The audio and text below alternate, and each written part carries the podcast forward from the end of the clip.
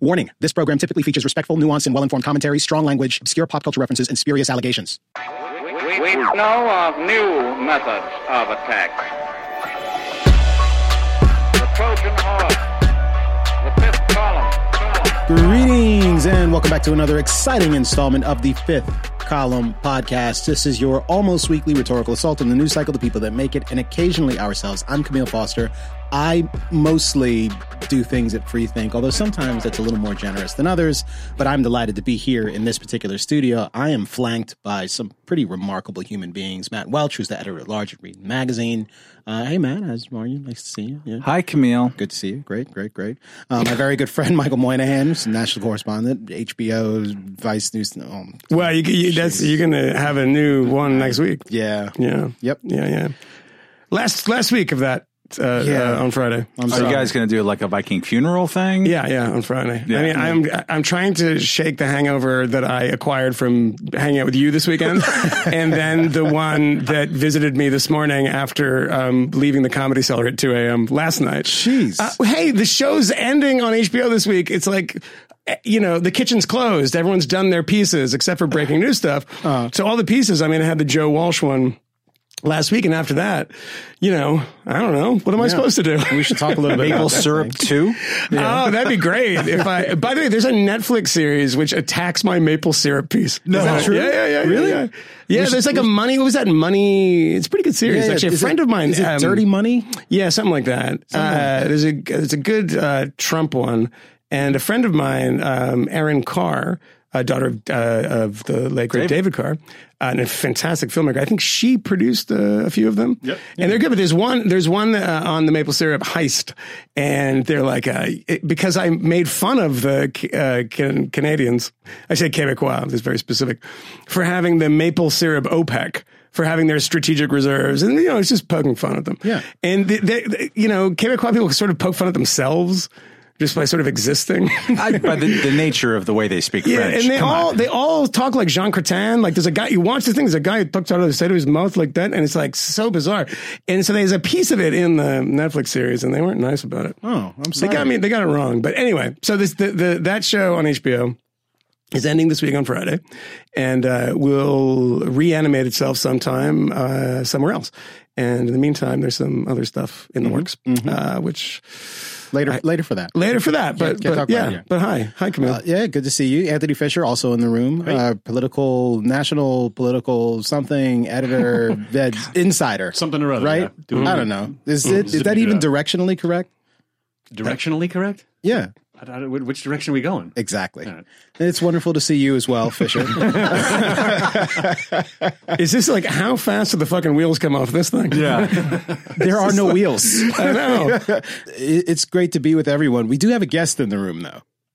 Um, it's weird when we start the program and we don't acknowledge the guest straight away, and Yeah. we keep talking because the guest is here. They're in No, the I was- room. I was They're enjoying that. sitting behind a mic, and they haven't been recognized. He's sitting very kind of patiently on the floor with his legs crossed, like we're Al Qaeda and that's our hostage, and we're just like talking about strategy. Steve like, what are we Kornacki, going to do with national. Steve, Steve Kornacki, Kornacki. national political correspondent for NBC, MSNBC, author of The Red and the Blue, the Hmm. 1990s and the birth of political tribalism, which is, I mean, political tribalism is in full flower in America right now. So Hmm. gonna we talk have- to us about there's it. very good reason for us to talk to you. Steve, it is wonderful to have you in the room tonight. Thank you for having me here. I'm really Yeah. excited to be here. Honestly, I'm, I'm here to- actually I'm a listener of the podcast, and this is Oh kind of God. a. Uh, Do not say that. I wasn't gonna just all thrilled to be invited. so, How you did know. you decide to come here after listening to it? That's the, Yeah. This is the I don't know. Yeah. I'm a little intimidated, honestly, because you guys, you guys, you're very funny. You have a lot of fun, and you know, I'm. Uh, not You don't sure- like fun. Not sure. I, I feel. I gotta say, I feel. Yeah. I feel some pressure because professionally, I'm supposed to be boring. Yeah. and that's one of the. That's one of the I mean, things. you're not. you know. go- it's a Kinda- it's a different world. You're not going Yeah. to drink with Olbermann anymore. And Oh you know, that's a- Well, I wasn't. I wasn't there with Olbermann. That, was, that was a different era. Well, i- i- at, you can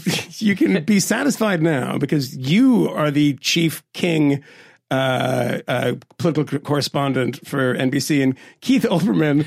Last I saw was doing videos like against a green screen in his basement for like GQ, and those are gone too. He So- stopped that. Now he's mostly doing dog rescue videos. He's Really? Back, he's back at ESPN though, right?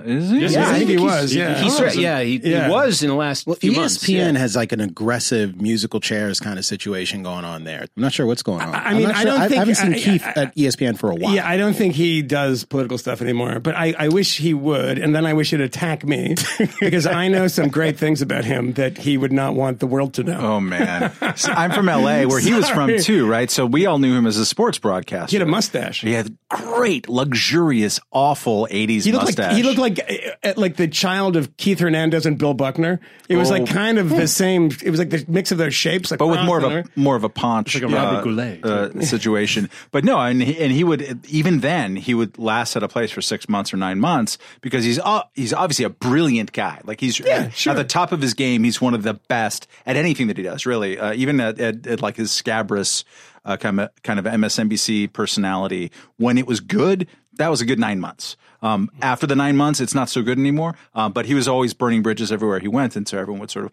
he's got a trail of tears behind him that anyone knows. Who's Yeah, I mean, near it was the first successful liberal version of a Bill O'Reilly type show, which Yeah. was, you know, like throwing thunderbolts the whole time, denouncing people in the most, you know, insane terms of like, what, what was the, the most, what was the category? It was the most The wor- evil, the worst world's- person in the world. Yeah, in the world. I remember watching. I don't want to overstate this, but you are the worst person in the world. It's like, you know, the, uh, 48 people were killed in Eastern Congo by some local militia. You're worse than him because you tweeted something that I disagree with politically. That's true. But it was, yeah, our segments, successful. our segments are a lot more modest than that because it's just some idiot wrote. Yeah, yeah, because there's so many Just- of them. That's it. Just some idiot. And then we realized we never we don't do it much anymore because we realized the entire podcast is some a lot idiot of- did something, and then we talk about it for not the whole 90 thing. minutes. Sometimes we talk about things that we like. Do things we? that yeah, sometimes we'll mention people who wrote something really good that we were very inspired by. Sometimes what- you'll even interview people who inspire Yeah. you, Moynihan. Have I interviewed anyone that inspired me? Well, who you like. hungover. I at don't least think I've a little bit.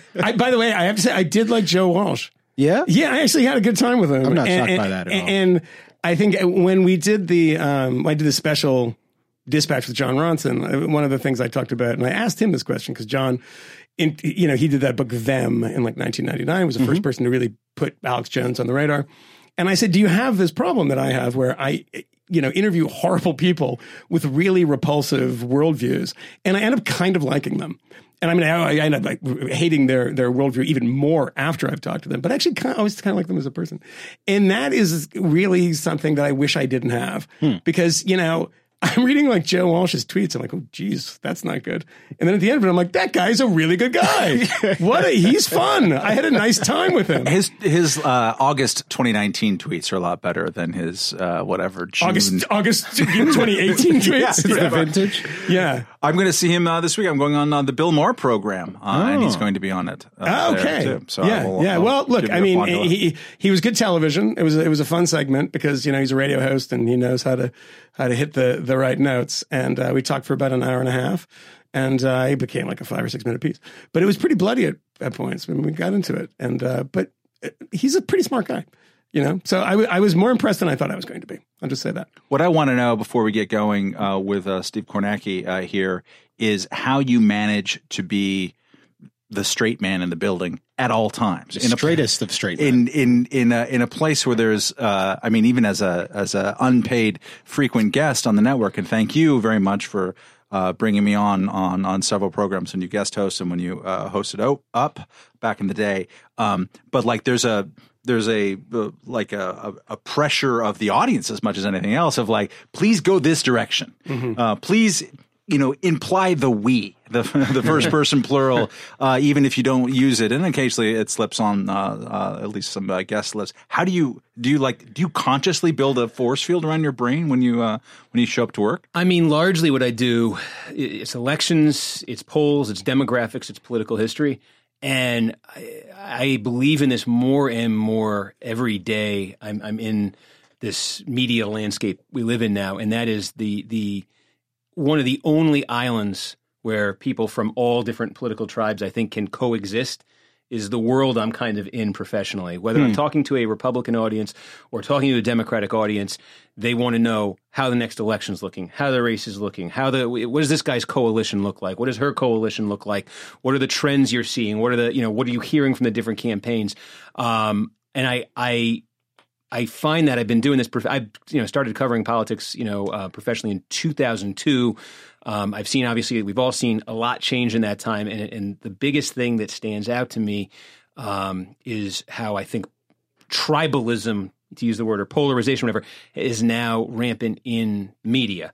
Um, and I, I really think it's important to you know have some spaces where um, the language is the same, the topic is the same. It's it's a, you know. So I just I think I'm in that area. I think it's But is that is that tough for you to do? I mean, do you have to consciously prevent yourself? well? from, No, but because I think there's a, every election. there's so much around you at that network. But every every election's a test, right? You know, if I go out there, there's a special election in North Carolina next week, and if I go out there and I hype, oh my God, the Democrats going to win, you know, North Carolina nine next week. It's going to be, you know, my model says it's going to be a 16 point. I mean, the Democrat may win it, mm-hmm. but the more I go out on a limb in one direction or the other, chasing some kind, whatever kind of audience reaction I might have in mind or anybody might have in mind, the more you go out on a limb, the more there's something there. It's empirical that can blow up in your face. So if I say, listen, folks, I've been covering elections for 17 years. I know a winner when I see one, and Dan McCready's going to win by 10 points in North Carolina next week, mm-hmm. and he loses by 20.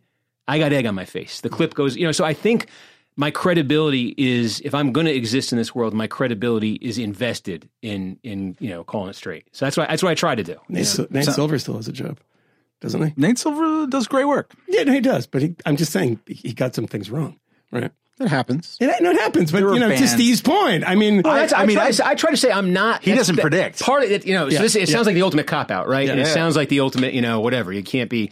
Um, but I don't. I don't predict. And I think there was a point earlier in my career. And I, I have some. They're probably out there in the internet somewhere. Some of the the. Uh, you know Scott Brown. I remember writing a column, probably for the New York Observer at the end of 2000. I'm, Trust me, I'm from Massachusetts. I know Scott Brown is doing better than expected, but he's not winning. This is you know I bought into all that you know. So yeah, that's out there. did the opposite for reason. As I, I did. I went. You I, called- I, you called I- Brown? Yeah, and I hung around with him for. I think. I think it was. wh- wh- Where is? Where did he kick off? Like a Wrentham or something. That was his district. Yeah, yeah, he's from, yeah. right. And and so yeah, I hung around with him for a little bit. And I remember when he won, and uh, I was at the party that evening in uh, Boston. I was there too. Yeah, I covered yeah. that, it was. yeah. It, it was a fun evening because it was just all these, you know, you know, they're like ma- mass GOP guys who don't, you know, have a lot Both of them. chances to celebrate. They're like Charlie Baker's the most right wing guy I've ever seen. I'm like, he's actually, I think like a, he's like Jeremy Corbyn, and it's like, yeah, whatever, dude. He's fucking Republican. So yeah, that was a that was a fun. That was actually a fun campaign. It was a fun night too. But I learned that's that's earlier in my career. I you know I thought you know the way forward, the way to kind of carve out an identity was that go out on a limb, be a little bit more bold, make a prediction, be. Pre- and I realized it's, it's a it's a it's a fool's game. You're going to lose. You're going to lose. Yeah, so I, I got out of that uh, that yeah, mode of thinking about but- ten years ago. I think. But isn't it also like um, steady employment too? I mean, if you're somebody who is so invested in, in ideological viewers, for instance, and I don't want to talk about anybody on your network or anything, Rachel Maddow, but if there's if there's like you know you're invested in, for instance, the Russia story, that kind of goes away, and you see those numbers going down. And you know, it was always the case in, with magazines. Uh, you know, if you're in opposition, you know, when magazines meant something, you would go up hundred thousand subscriptions. You know, the Nation magazine, The Nation uh, under went- W, uh, W went up was I was like four hundred thousand or something, some the big New number. York, uh, it doubled at not that the New York, point. but the uh, the American uh, Spectator under uh, Uh, under Clinton, that was that Oh, was well, that was all the- yeah, I, I think I, am not sure that there was. They almost had had a, like a. It was close to a million or something. It was when B- Bob Tyrrell was a complete psychopath. Um, hilariously called. When uh, was he not? Oh no, you said who is? Who Okay, is a yeah, complete sorry. psychopath? I don't know he was. I mean, yeah. if he's still alive, he still is. Um, I'm not sure though. But who who called him uh, Chicken McMenkin, which I thought was the great insult to Bob Tyrrell's writing in that faux Mencken style. But yeah, no, I mean, it, it, it is, uh, you know, despite the fact that it's politics, you probably alienate people if you go out there and just, it's obvious. Like, I like the fact that I don't know your politics. I don't know Jake Tapper's politics really either. And that They both worked for Salon, so we know what the Oh, that's is. right. At the You same worked for time. Salon. Did you guys work at the same time? no, he was Okay. uh, he was probably five years before me. I would say. Oh, Yeah. okay. Yeah. So you have like a Che Guevara tattoo on your back or something.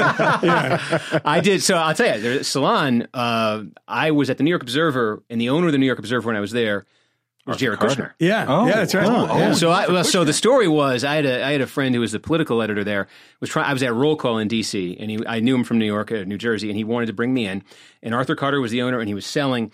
And the rumor was Robert De Niro was going to buy the uh, the New York Observers. I was telling everybody this is really cool. I'm going to you know write for New York uh, for uh, Robert De Niro. Blah blah blah. So I'm ready to take the job, and then I read in the paper, 25 year old. Eh, it's Jared Kushner. Nobody knows the name. What they know back then, this is you know 12, 13 years ago, son of Charles Kushner. Who was in jail at the time? So yeah, I had covered Yeah. the demise of Charles Kushner. I was at the press conference when Chris Christie, as the U.S. Attorney in New Jersey, comes out and says Charles Kushner masterminded a scheme to take two ten thousand dollar an hour prostitutes, traffic them across state lines, use them to seduce his brother-in-law, secretly videotape the affair, have the videotape delivered to himself, have a private screening to pronounce himself satisfied, and then use the videotape to blackmail his brother-in-law and gain leverage in a federal investigation. And therefore, I'm indicting him under the the Mann Act. Man, you got So to we- you got to give him credit for that scheme. That's a pretty good scheme, isn't it? And that was- when I tell when I tell people that Jersey politics was more fun than Yeah. national politics, that's Yeah. the kind of that's the kind of stuff.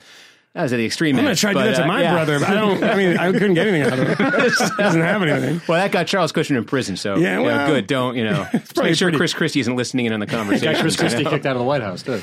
Well, that's the irony. Back then, this is 2005 when this happens. This is the and Christie in the moment thinks this is the career-making thing. He is going to be governor of New Jersey because of this. He's going to take down. Kush, Charles Kushner was huge in New Jersey. He was the biggest fundraiser in the state. He made Jim McGreevey governor. Um, Jim McGreevey. yeah, remember this? Great Yeah, and then McGreevey fell apart, and Christie yeah. was going to ride in, become the governor of New Jersey, and then go national. And the takedown of Kushner was a huge moment in that.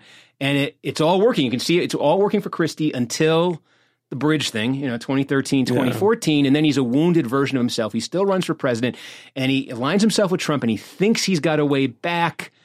And Jared has blocked him every single time. And it's been amazing to watch because it, with that backstory and 15 years later, he is still, it's still coming back to haunt him. I mean, So let, me ask you a quick question about the, the White House, about the, the Kushners. And I know you've covered politics. You have a very good reputation in that universe. You're not particularly ideological or people don't really know your politics.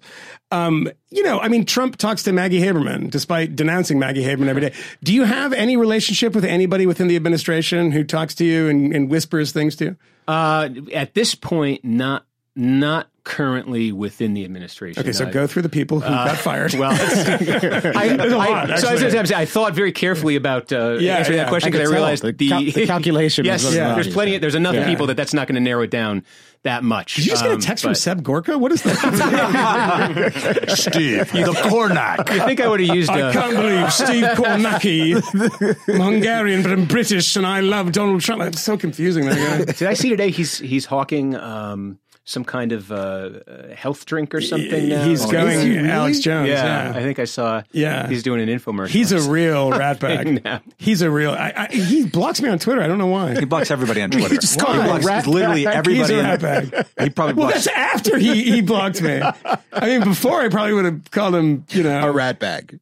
I would have called. I was about to say something. I was like, I can't do that. Even though the show ends on Friday, I He's, can't. he's selling fish oil pills Fish for oil. back pain. Oh, there it is. yeah. There it is. Oh, you know. Does he read the ads on the show, or is he selling? Is it his own? Like His own Gor- brand. Gorka There's, branding. there's a, there's a Oh my God, you said a commercial. number. Holy looking at cow. It's got a script. Yeah. relieffactor.com. That's amazing. Gorka fish oil.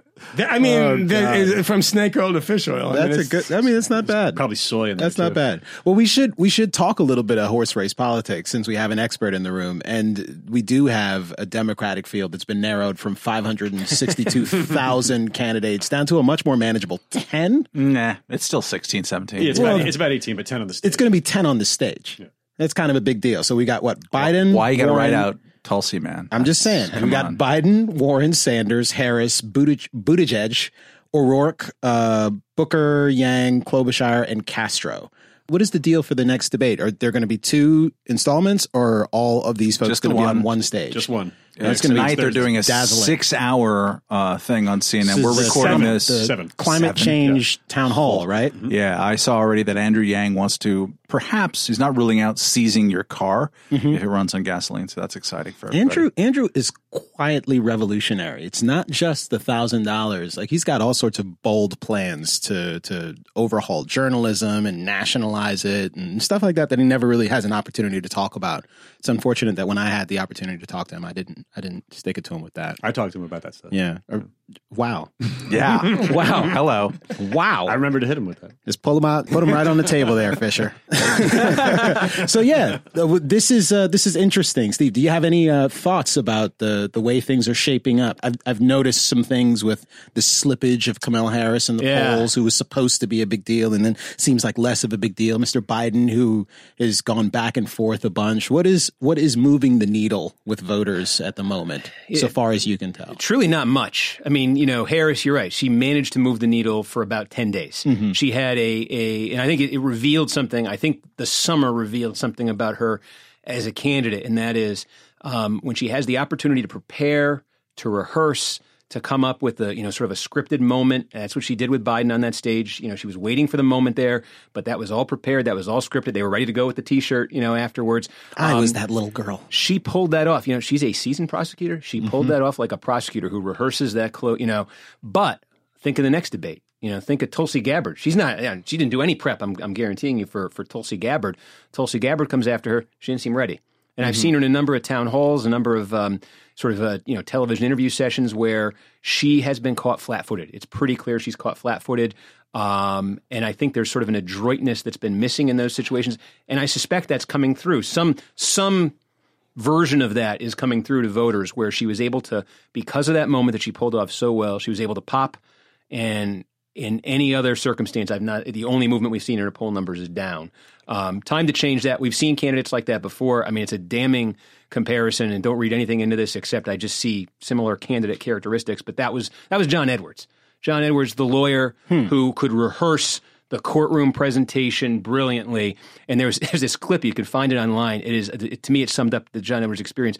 Um, it was Chris Matthews on Hardball at a college town hall. You remember this one? He asked him like to name a movie he liked, and it was torturous, like three minute thing where, he, and then Matthews like, just name one, just, just name a movie. Just name a movie. Shake City Bang. He's Take got, one. he's got nothing.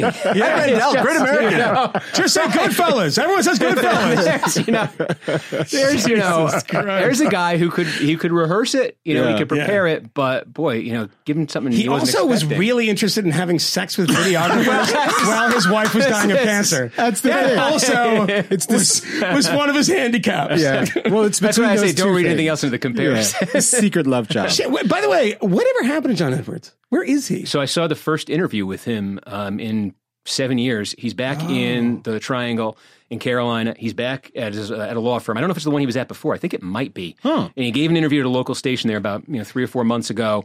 It was a strange interview because they basically didn't ask him. Maybe it was agreed upon ahead of time, like you know I'm not talking to you unless you just avoid all the interesting stuff. So he just talked about his commitment to the law.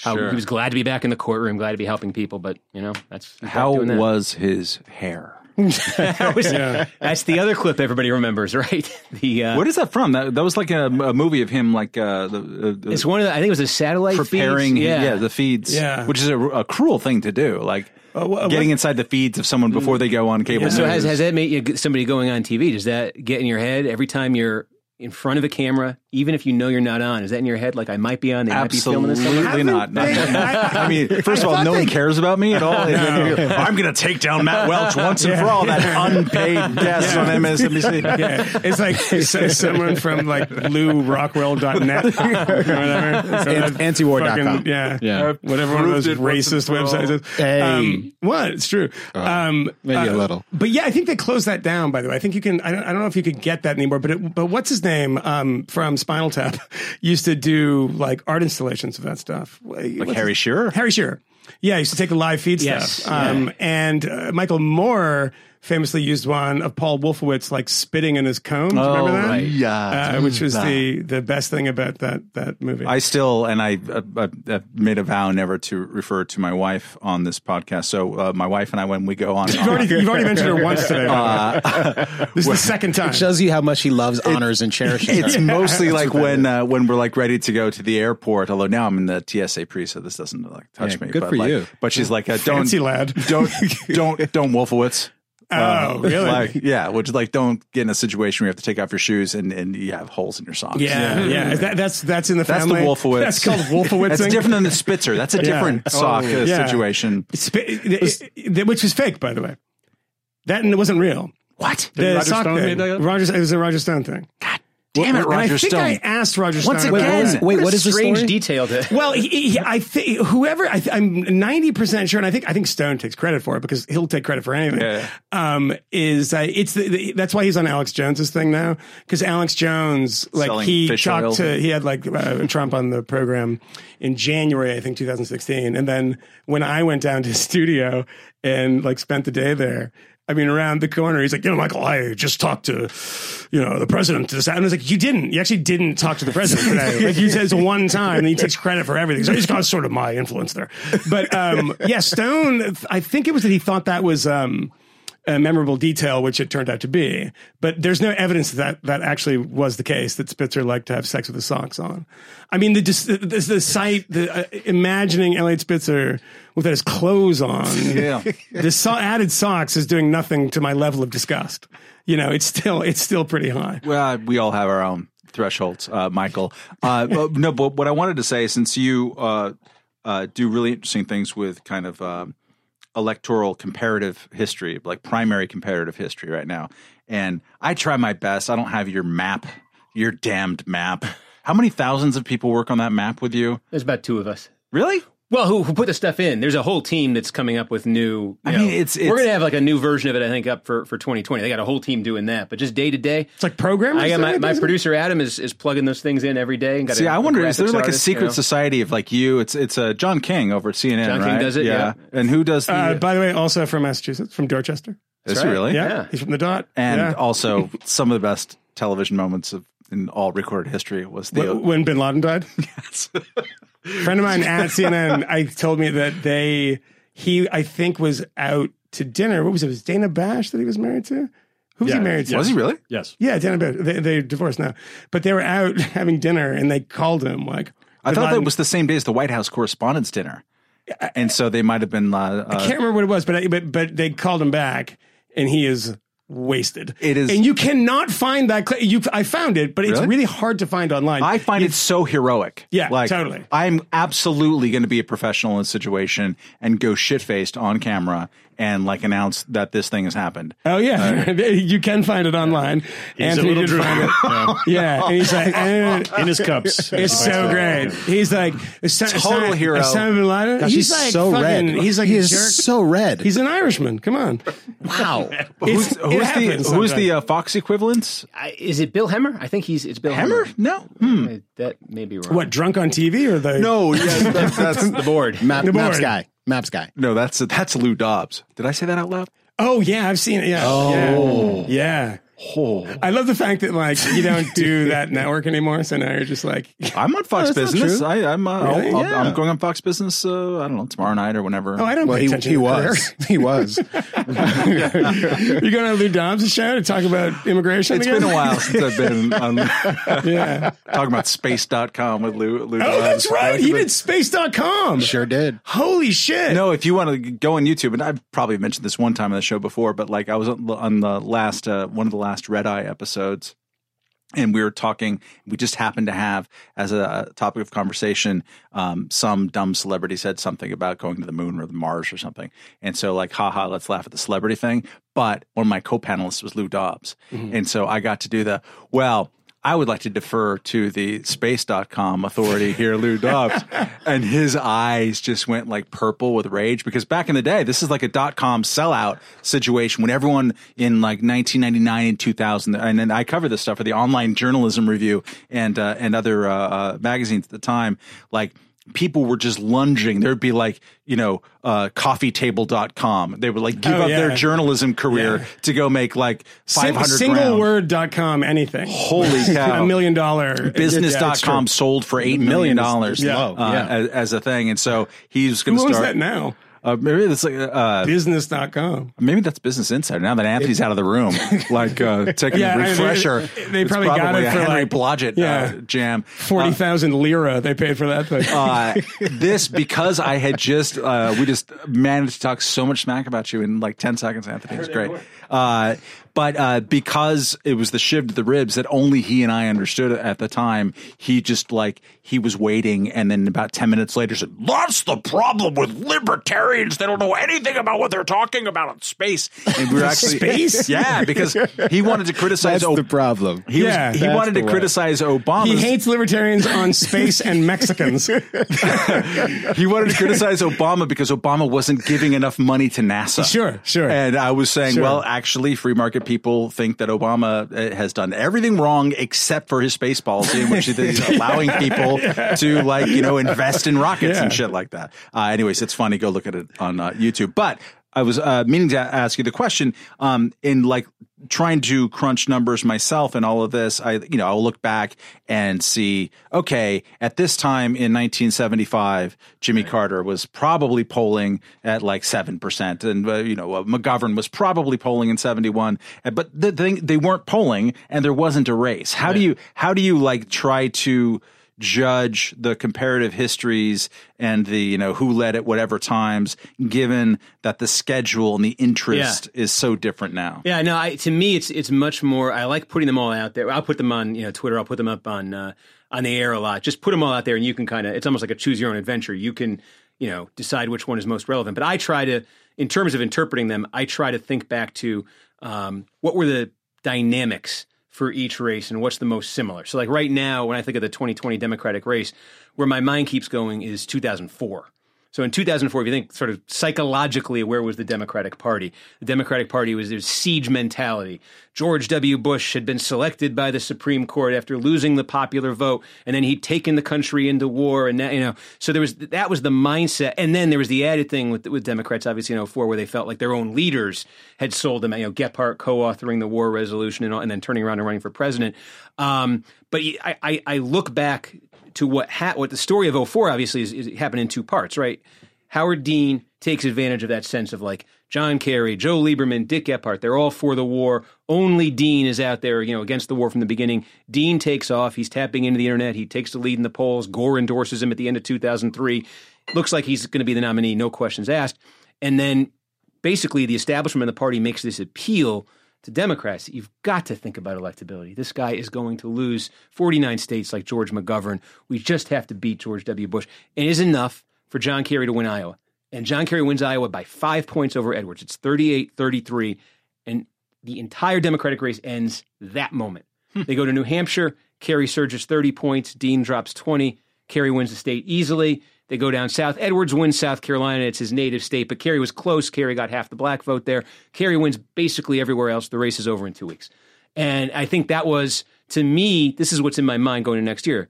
I suspect the mood of the Democratic Party is similar, where they just they want to win. They want to win in the fall, and they want to unite, and they want to have a candidate, and they don't want to have one of those Hillary Obama style. Watch this be wrong. We have the broker convention next year, but I suspect, I, I suspect that's that's what I'm going into it thinking, and I, I'm willing to be proven wrong.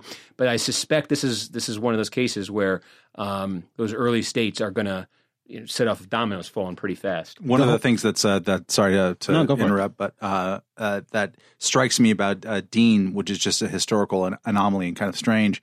He was for every of the last four wars before the Iraq War, right? Mm. He was for both Yugoslav wars. He was for the first Iraq War. He was he was pro war. He was Right. pro war, pro gun, like in a way that would not be uh, tolerated in the modern Democratic Party. Uh, he had a certain amount of fiscal re- rectitude about him. Um, uh, was uh, concerned with balancing budgets. All that is is true, and at the same time. Time, he was the only one out there being anti-war and making that central to his campaign. And at that time, at least, and I'd be curious to get your sense about it right now. Um, it it seems to me in most every uh, presidential cycle, uh, there is some candidate who surprises everyone. Um, largely by being a pretty single-minded anti-war candidate. Wow, where did he come from, or she come uh, came from? If it, if it comes to that, um, so as Dean in 2004, arguably you could say that that was part of Ron Paul's appeal in 2008 and 2012. Barack Obama, uh, like, is comes out very strongly anti-war, and you look around at the Democratic field, and you actually have people who are more strongly uh, anti-war than they're given credit for. Generally speaking, Elizabeth Warren, um, for instance, we were talking about in the recent podcast uh, today or uh, this week. Um, Peter Suderman was mentioning that she, you know, she answered the question with uh, uh, when the New York Times said, you know, what do you do? Uh, you know, will, will there be troops uh, in Afghanistan at the end of your first term? And she was basically the only one to say, nope, there won't. Um, so there's more of an anti-war feeling, but like there isn't anyone who uh, Tulsi Gabbard would be the obvious one who seems to be cloaking her whole candidacy on on uh, that thing, and she's not getting that much traction. She's getting uh, which because it matters much less now, right? Yeah, I mean, no- you, no you one have cares. you actually have. I mean, how did this not make major news of of the United States government brokering a deal with the Taliban? yeah, it's not. Wow, the Taliban actually explodes a car bomb, killing an enormous number of people Yeah. in Kabul the other day. Yeah, yeah. And it's really not getting a lot of attention. Twenty, you know, twenty years later, whatever it is. Um, and you know, in Khalilzad, the exact same place. It's like, geez, he's still there. He's still doing that. Um, yeah, no, but it, it doesn't matter anymore. I mean, we can have the conversation, sort of the libertarian conversation, the Ron Paul kind of conversation about Americans supporting Saudis in Yemen. It's a couple of steps away. Nobody cares anymore. Nobody thinks we're really at war. And because, you know, compared to, you know, 2004, we're really not, you know? So, yeah, casu- casualty counts matter. casualty counts matter. U.S. casualty counts. Well, and you know, of course, you know, we are so much more sensitive to them now. It's Mm-hmm. you know that's a positive thing. That I mean, if you look at the the, I mean, how many people died in Vietnam? Fifty eight thousand. Hmm. Uh, you know, and then in Iraq, what was it? Three thousand five hundred, something like that. Right, something like that. Something like that. Maybe Afghanistan, 4,000? it's been two thousand. Yeah. So I mean, they're fairly. I mean, that was a day on Omaha Beach, right? I mean, that was.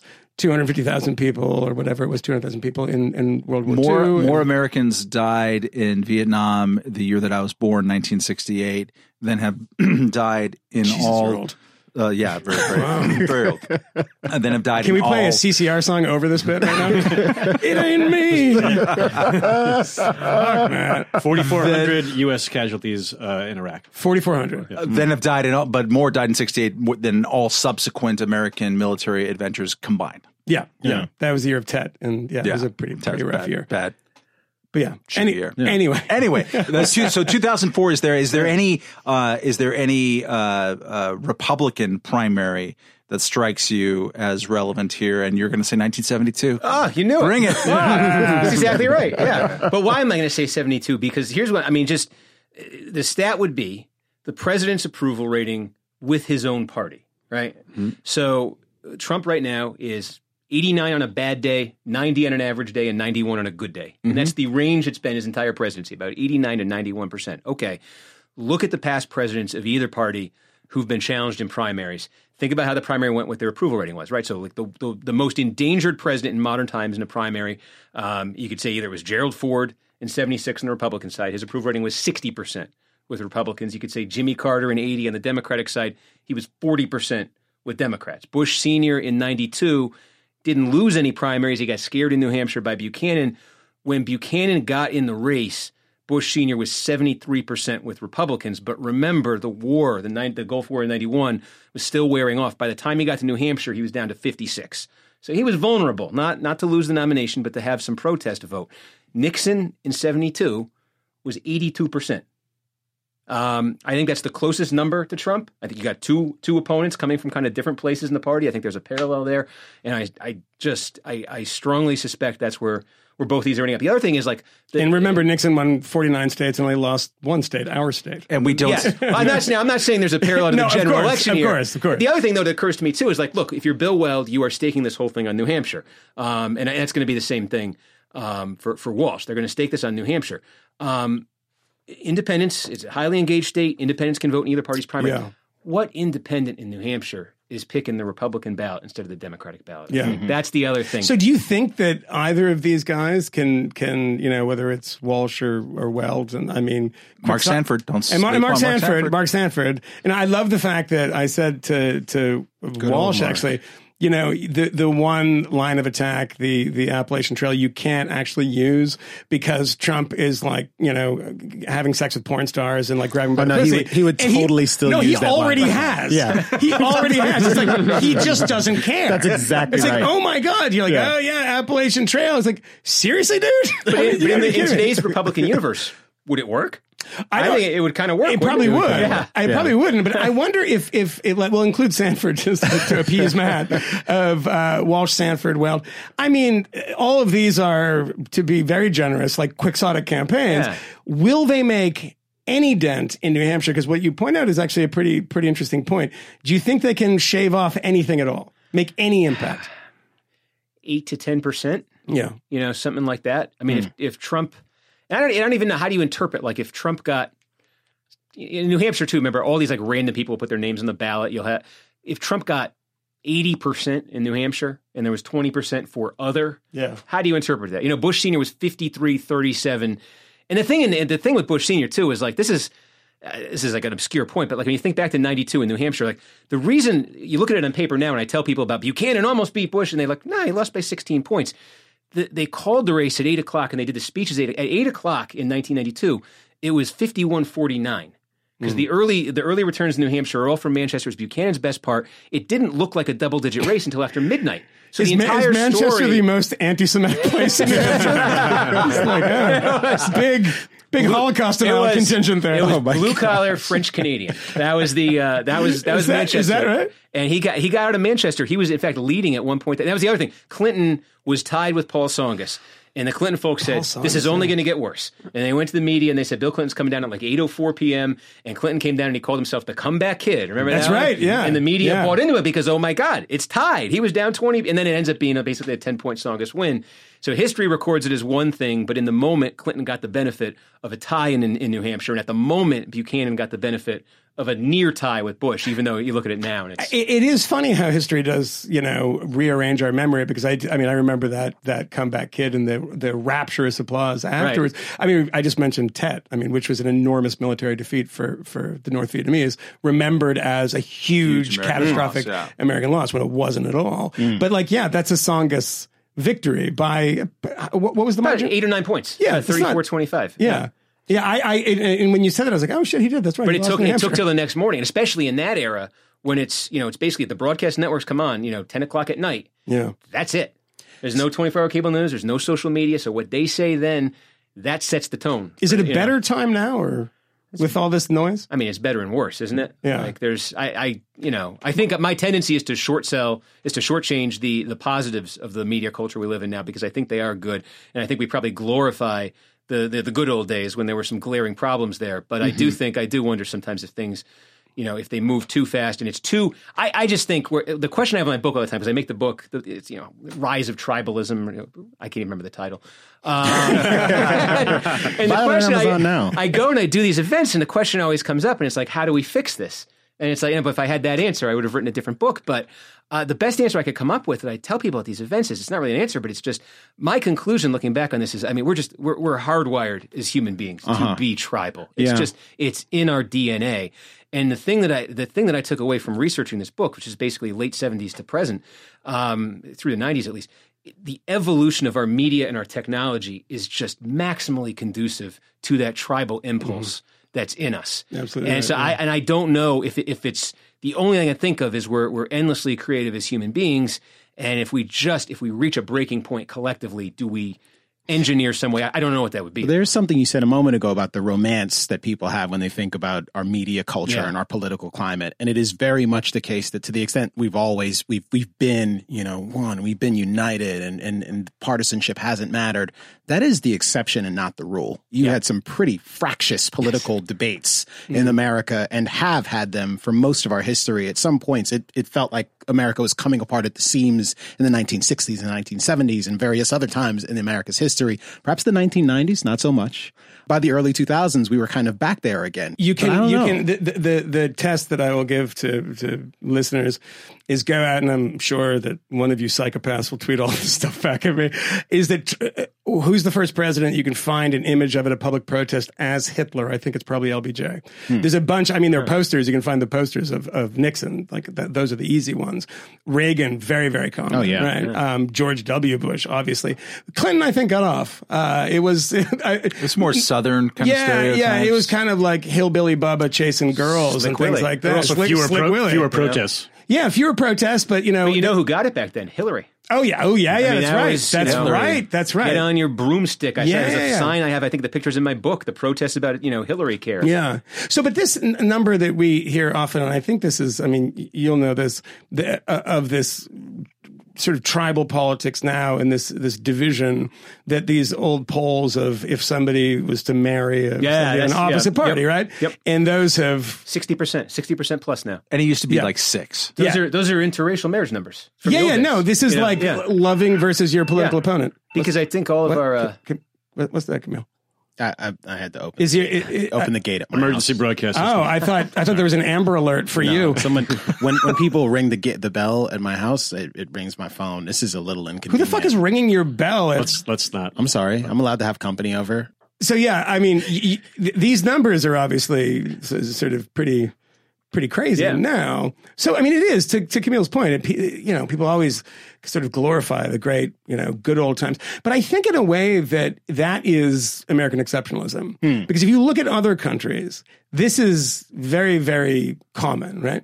I mean, whether it's, you know, South Korean parliament of people punching each other in the face or Vladimir Zhirinovsky throwing, you know, glasses of orange juice on people, or, you know, I mean, uh, Germany in the 1920s prior to 1933. Or I don't know, These people getting this- shot and killed This week in the House of Commons. this is I was just this gonna in the. House of Commons too. I mean, that is madness. I mean, keep in mind that we're three years from from the Brexit vote. and it was expected to be two years of Yeah. negotiations, but three years. This is, I mean, it, this is the normal state of affairs, right? I mean, America, for, for being fairly calm about these things and those numbers of would you allow or, or would you appreciate it if your, your, your son or daughter married somebody of the other political party? And that's, you know, you said 60 odd percent now. It used to be 6% that people just didn't care. Is that that's strange in a way? Because if you go to European countries, and I know it's a particular moment in Europe right now because of the sort of populist moment, but this is true f- throughout, you know, they're having runoffs in France, as you know, with Front National in the 1990s. Like the late 90s is the Le Pen time. It's pre 9 11, it's pre refugee crisis, et cetera. It's not a normal thing that you have a sort of placid political climate, is it? But I think what's what's changed here, I think there are two things that have changed here. And number one is that the basic fault lines in this country of that are demographic, that are regional, and that are cultural have now all sort of converged on um, Team Red or I'm Team Blue. And I, so it's just from the function in terms of a functioning political system. When I was born in, in Massachusetts, when, when you and me grew up, um, you still had liberal Republicans Yes. from Massachusetts who would go down to Washington. Bill Weld. and Bill Weld, Ed Brooke, you know, Ed in Brooke, yeah. Massachusetts. Uh, there was a Republican congressman from you know just before I was born, where I grew up. Um, And very right wing Democrats. So right, the divide in Massachusetts was almost Protestant Catholic, and that was that was Republican Democrat, liberal Protestant Republicans, conservative Catholic Democrats. I, I mentioned That Louise the- Day Hicks on the show Oh, last geez. episode. Yeah, Yeah, she- you Talk know where about- I stand, yeah. talk about a right wing uh, uh, Democrat. A Democrat, right? Who was then, yeah, Joe Moakley took her place. So Mm-hmm. anyway, but I mean, so this was the political culture of Massachusetts, and that would produce, you know, a conservative Democrat who would then go to Congress and might be with, you know, a conservative Southern Democrat, a liberal union member from New Jersey. So there's this diversity within each party.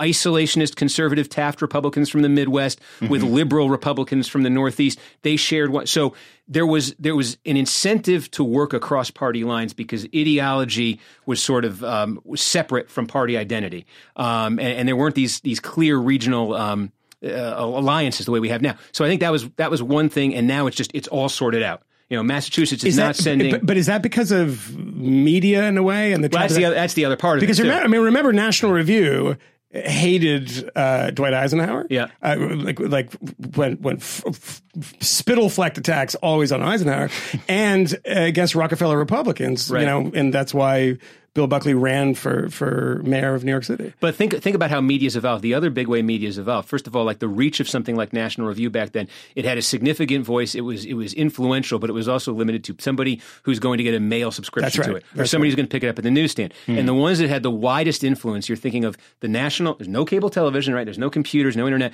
There's national broadcast networks, and there's big city major daily newspapers, and they are the the economic incentive for that type of media was you- broadcasting. You know, it was we need to get as wide and diverse an audience as we can to because we there's three networks. We're not going for niche. We're not cable. And I mean, that's what cable is back then. You, so you needed Democrats, you needed Republicans, you needed liberals, you needed conservatives, you needed the South, you needed the North. If you wanted to be a successful broadcast network, which was the only way people were getting information from television, you had to have a politically diverse audience. And I think that incentive has changed, and I think the internet and social media has just accelerated it. There's a the the history of of uh, newspapers is very much like that. There- There's a I uh, went to school kind of in uh, uh, UC Santa Barbara. And uh, we uh, had our uh, newspaper under a, a tower called Storke Tower. It's named after Thomas Storke, who is uh, the uh, legendary publisher of the Santa Barbara News Press, uh, and also at some point, I believe, a senator uh, from uh, California, like fill in, fill in, in in the 30s or something. But he had uh, either uh, bought or or started the news, and then there was the press. One was Democrat, one was Republican, and this is in the 30s. And you think if and he bought the Which other, used to also be the name of a lot of newspapers. Yes. have you know like the Springfield Democrat. uh, and uh, and he thought um, even those 30s and money's kind of tight, and uh, they like begged him to buy the opposing newspaper. It was important to have both the Democrat and the Republican newspaper. It would be bad, and so he published them both uh, for as long as basically he could. And then, like a lot of other uh, newspapers in the consolidation era, they combined to form one. And you're right. I mean, part of objective journalism is absolutely an advertising play, uh, and like the the history are completely intertwined as well as with a kind of a consolidation uh, of the industry, and it built a culture there. Um, and I think a lot of uh, uh, conservatives or people who felt kind of left out of the way that those people talked about what they presented as objective stuff. And I'm sure this uh, this comes up in in uh, in in thinking about the 90s. They felt left out of that. They felt like you were pretending to be Right. super uh, uh, uh, you know objective or fair or above it all, above the fray. But you seem to be leaning. You seem to be trying to ape the New York Times. You want to be the junior New York Times, but you're in Arkansas or wherever else. Um, and so you're kind of leaning that direction. Um, and it builds up this pressure for people to go to an alternative media. In the 90s, that's talk radio, Yeah, right? it's Rush. That's just boom. I remember. Remember uh, Rush on the cover of Time magazine. there was a uh, I I was uh, living in Europe at the time, and I came back for Christmas of '94, and uh, I'm out at my uh, mom's place in. Uh, in Oregon, in the woods, like just chopping chopping wood, not not a euphemism. Uh, for makes make some money, clearing some brush. Dear God, Clears and Brush is a euphemism. Yeah, uh, and uh, and I, I, I, this is in the middle of an eight year stretch of not living in the country, so I'm like totally alienated. I have no idea how this place works. I still don't, but um, and I'm like just listening to the AM radio, and my God, Yeah. I couldn't believe it. Like that didn't happen. No. You know, when I had left the country just five years before, like everything was Hillary and Yeah, this, yeah, and yeah, the yeah. liberals are doing Yeah, this, yeah. and it's all like new, and it's it's a different. That in itself is a different culture than what I had seen before. And that's I, I, I believe in there's sort of an inevitability to to so much of, of history, but I do. One of the questions I was left with doing this book was um, the role of the Clintons i- in all of this, and, and um, just because the the they represented these values that were forged to a lot of people. I think they represented these values that were forged in the late 1960s. To Newt Gingrich, you know, Newt Gingrich defined himself politically as fighting the after effects of um, the sexual revolution, of the you know the cultural uh, liberalization of the late One wife at a 1960s. well, I mean, right with, with an interesting And personal. again, make like John Edwards, make sure she's dying. yeah, that was. Uh, hey, I'm, God. what? You can't get mad at me. Get mad at Newt Gingrich. I didn't. I didn't divorce my wife when she was dying. That was only the first one. Give I, it did, that. I divorced her when she was very healthy. Actually, Not love you, Go on, Steve. Yeah, no, but um, I-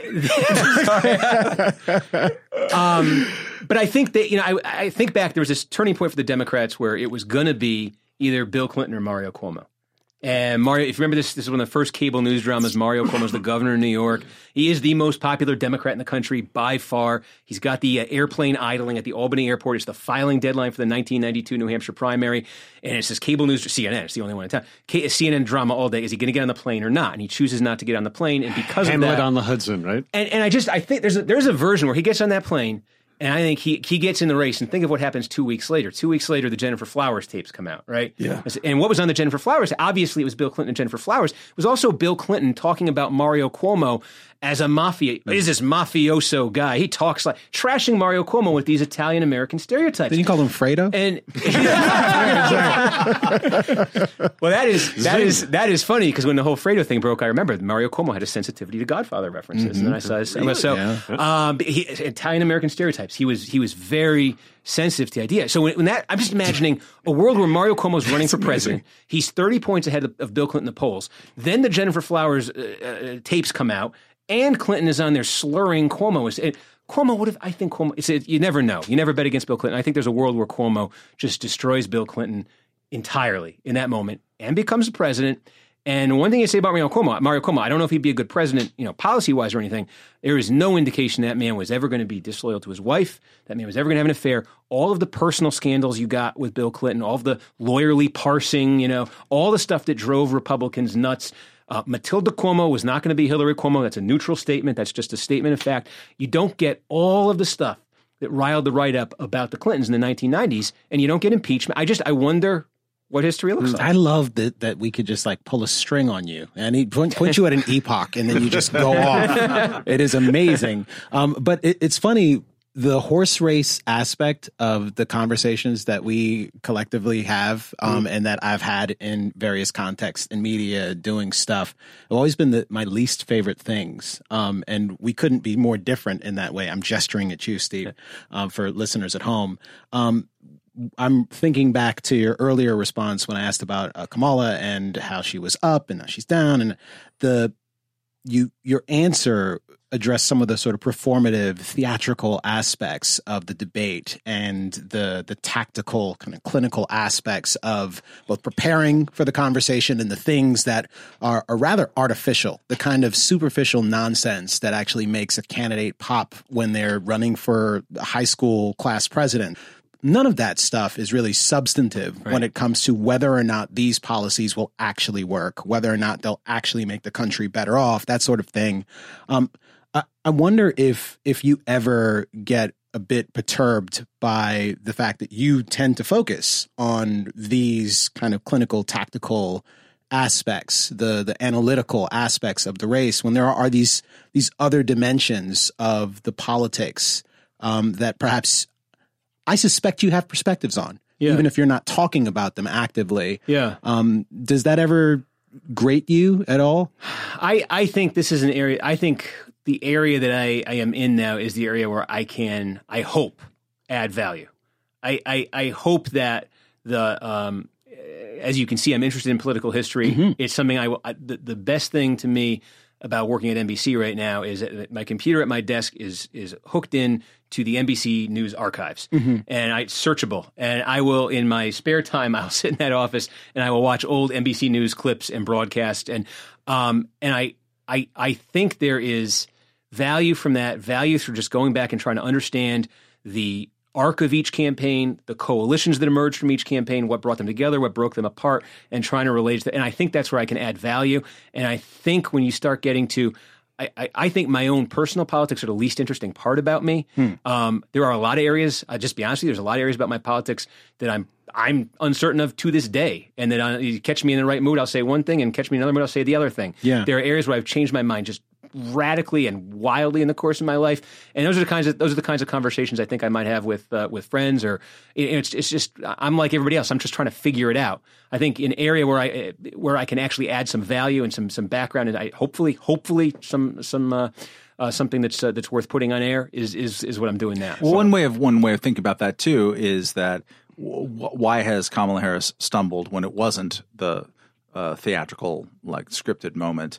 Partly because she has a really bad time defending her policies. She's very, very kind of loose and slippery of saying, "Oh yeah, Medicare for all is going to do this," and then like, "Ah, well, not quite for all. It's going to be like this." She's, I mean, of, in com- comparison to Elizabeth Warren, regardless of what one thinks of Elizabeth Warren, you know, she's got a plan for this. Uh, she actually does have a plan for this, and she can recite it, and the the the the texture of those plans doesn't really change on a day to day basis. Uh, Kamala Harris, it does. You feel like she's presenting herself as a criminal justice reformer despite a record that suggests otherwise. And people knock her for it. That's what Tulsi Gabbard did. Um, and she can suffer because she's not good enough at locking down what her policy is. And uh, frankly, from my point of view, it's Yeah. not been very good policy. but but it's it's a great place for you to be, Steve, because we, I mean, look, we've realized recently that nobody really cares about ideology or positions that that should be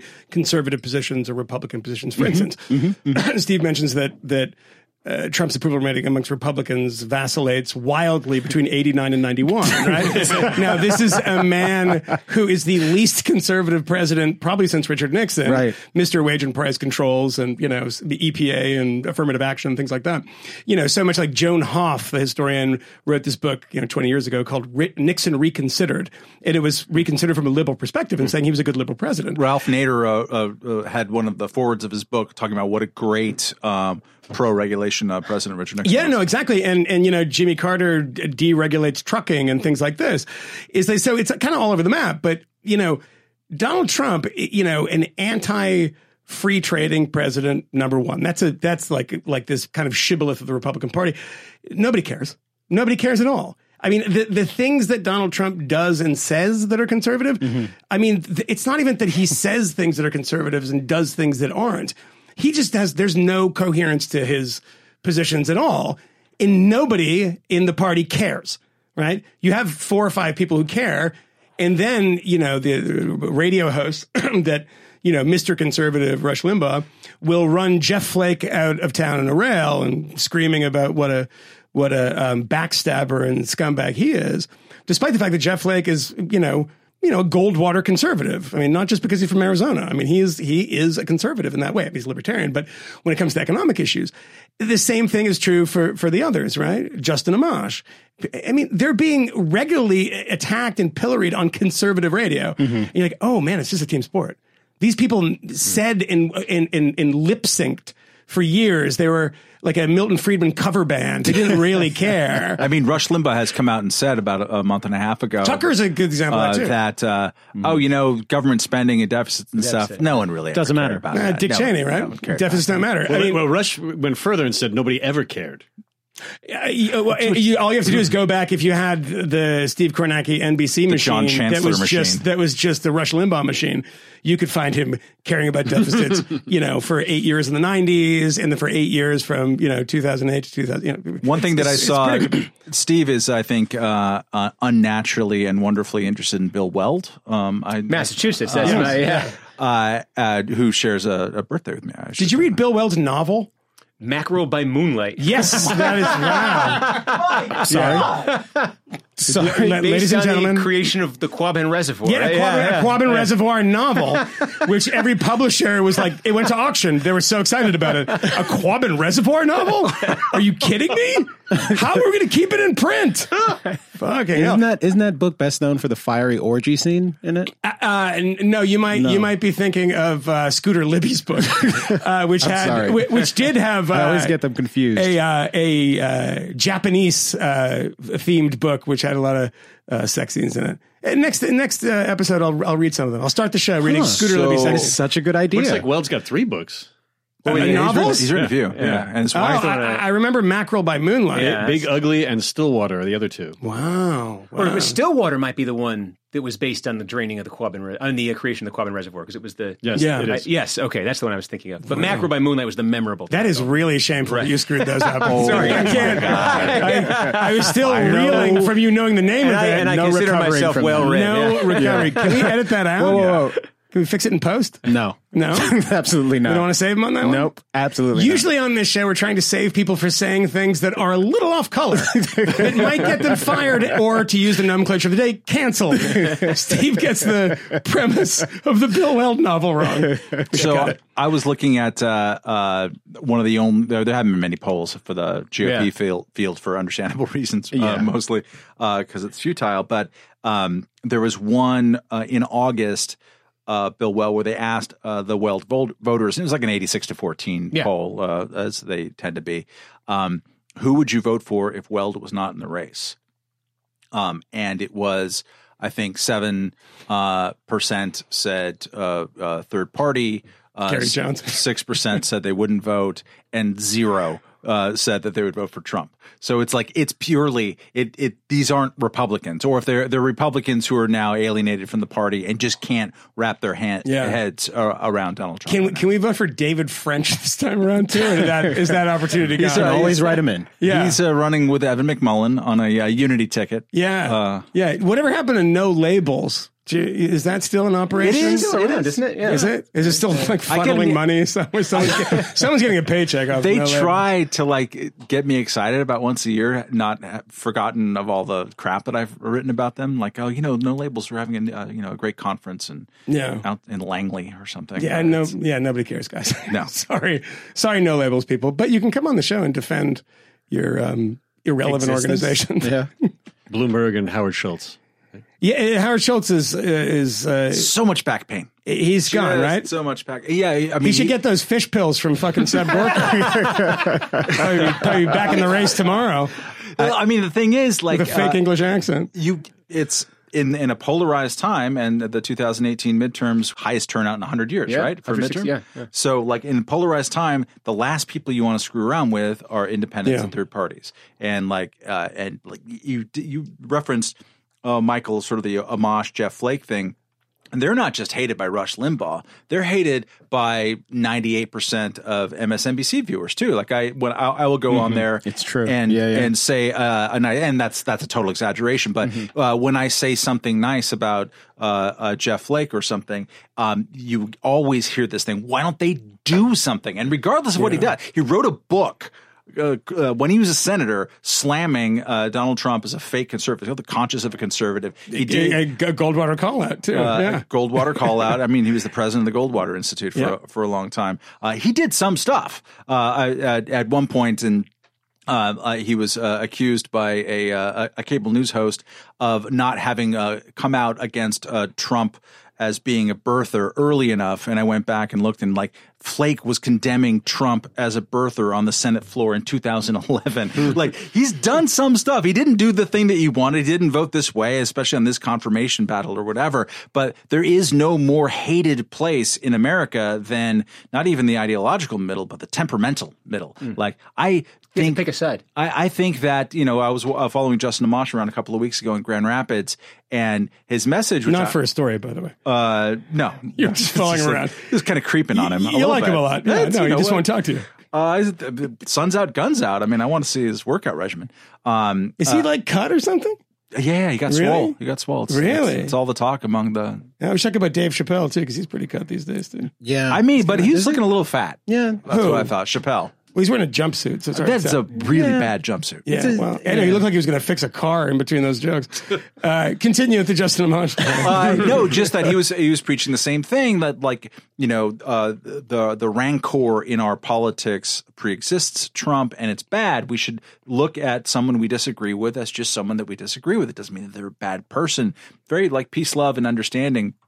And it played okay in, in his own district, and he's very good at speaking in front of people and all that kind of stuff. And that's just a loser of a message, I think, in, in modern politics, right? There's no, I am in, I'm Mr. Centrist man uh, here telling you that you're all going a little bit too crazy right now. Nobody wants to hear that. Steve, a question for you is that when I when I was uh, talking to Joe Walsh, and I, I he was telling me um, before we started, and then if he he said it, uh, you know, uh, when we were recording too, of his disappointment with the his Tea Party comrades and that class of people that came in, and um, not only the people that came in, there were the, there before too, and he said um, he was most disappointed in his friend and mentor Jim Jordan. Um, And so I asked him that, you know, all of these Tea Party people that very easily transitioned to Trump, who is, you know, as we were saying, as I was saying before, is ideologically incoherent, but as much as you can get out of him, he's the least Tea Party person you can possibly imagine. I mean, this debt has exploded in at, you know, historic levels. Um, what happened to those voters in the sense that did they ever care? And the reason I thought they did care was because of the marches. Right. And it's it's so flip to say to, to hear people say, well, it was because it was a black president. And sure, that probably animated some people, but I that's not The marches, explain. the marches Yeah. started before that. yeah, the marches started before that, and it, it doesn't quite explain it. Yeah. What happened to those voters? this is where you know I- this is where I might remember the '90s differently than than other people. Um, but I, I this is why I believe we saw a version of the Tea Party with Bill Clinton. Um, we lived in a different media atmosphere back then. You know, obviously the only internet was Prodigy and CompuServe, so it was very tough to organize people virally. You only the only cable news was CNN. But I although, remember although, of course, it was Drudge that first uh, Drudge in, in the second term, Yeah. yeah. But I, I think back to 93, 94, you know, Hillary care. You know, the protests that were taking place across the country when Mm-hmm. Hillary Clinton was going out there trying to sell her. I mean, you look at the, I mean, you can go back and look at video in the NBC archive. You could go look at the photos of it, go read the news accounts, and you have hundreds of people turning out and you read their signs and the sign, these were venomous messages. I mean, I said one of them said like, get back on your broomstick, you know, references to Clinton as a witch, references to socialism, references to this, you know, there, um, the mobilization Con- through, consistent lesbian references. there too. was yeah, I mean it was and Yeah. it was it wasn't just Hillary. Yeah. It was the Clinton agenda. It was his tax hike in 1993. You know, talk radio sent the, the big thing was Bob Dole went on um, Clinton gave his final pitch for his tax hike in 1993 to cut the deficit, and Dole comes on Senate leader after that to give the rebuttal. And the only thing you could do back then was you could say, call the switchboard. And so Dole gives out the number to call the congressional switchboard. thing got flooded. The thing shut down overnight. It was so overwhelming, and it actually worked to get, you know, every Republican voted against it. But I, I think back, this is when you had Jerry Falwell selling videos. Clinton Chronicles, um, yeah. The Clinton Chronicles implicating Bill Clinton in murder. You had, you know, Rush Limbaugh, the, the Vince Foster suicide. You had Rush Limbaugh ruminating Suicide. on the air. Right. The body was moved. You know, um, this He didn't get in stuff, that park on his own. this stuff was out there. This stuff Yeah. was going on, and Yeah. it didn't get aired the same way Sure. stuff does now, and it didn't get the sunlight on it that stuff does now. But I, I think you- you know, you put social media, you put the, the kind of atmosphere we've had the last ten years in the '90s. I think you would have had it. Is, is, is that is what people are referring to when I hear this phrase often uh, that the guardrails when it comes to media are, are sort of gone. They've been annihilated because now pretty much anything can find its way into the the mainstream media ecosystem. Hmm. But I mean, look, uh, to Steve's point, that's uh, absolutely right. I mean, those instincts were always there. I mean, the, the instincts were created by Twitter and the internet. Mm-hmm. I mean, this was newsletter culture. Um, you know, Ron Paul, of course. I mean, those those insane and racist. I knew you. News- I knew you'd do it. I look, it's true. Sorry, knew you'd sorry. Sorry. I mean, uh, who I don't know whoever was writing them. Ron Paul. You know, his name was on them. it was like the name of the. It was like the Ron Paul Survival Report. It's like, Yeah. oh, buddy, really? Um, but you know, you have those things, and the thing that Hillary Clinton wasn't wrong about the much mocked. Uh, I think it was like That's right right. it- it- it- there was there was a conspiracy. She was wrong about the whole thing that they made up the thing about Monica Lewinsky. That was kind of a detail. No, that was That's that a bit was, that was and- this is that. Yeah, that and, was the sentence. Yeah, No, and, it the, a- and, a- and her vicious murder of Vince Foster. but beyond that, no, it's it a was- honey trap. and It's a honey Jeffrey, trap. and Jeffrey. Epstein, but that came later. Oh, and uh, what's his name? Uh, Ron Brown too, right? yes. Helicopter crash. Yeah, plane. that was got- a conspiracy theory for that too. I got that book. Yeah, and, so so at the time it was being there. It, it truly was, and that well, they had like some, these. Um, uh, what was it? Uh, the, I can't remember if it was in the in a press conference. You'll remember. You wrote a book about it, but where they were detailing how the vast right wing conspiracy actually brought the news back into America. Oh, yeah. Funneling it through, particularly the Daily Telegraph in the UK, Yeah. w- through Ambrose Evans Pritchard, who was ah, somebody who was yeah. writing all this conspiracy stuff, wrote a book about it that Regnery published, and then Richard ultimately it would come back. And you know, and Scaife, um, who is a fantastic and interesting story because Bill Clinton spoke at Scaife's funeral. Yes, they ended up- right. They ended up being buddies. The same thing is true with um, David Brock. Uh, well, David Brock goes the other way, but um, the guy from um, um, Newsmax, uh, the publisher of Newsmax, No, uh, Chris Ruddy, yeah. yeah, Chris Chris Ruddy, who wrote a book about the Vince Foster quote unquote suicide, which was a suicide. And he became friendly with Bill Clinton too. They are friends now. It's a very weird that it's it's very similar in so many ways. At the end, everyone became friends, which is which is bizarre. But this stuff really did exist in this conspiratorial way. And the best the best final thing I said is the best um, kind of encapsulation of that and the best kind of, you know, oral history of it. Byron York, the conservative journalist at the Washington Examiner, used to be at the American Spectator, wrote an amazing, amazing piece about this for the Atlantic. Uh, I think when Michael Kelly was the editor of the Atlantic before he died in Iraq.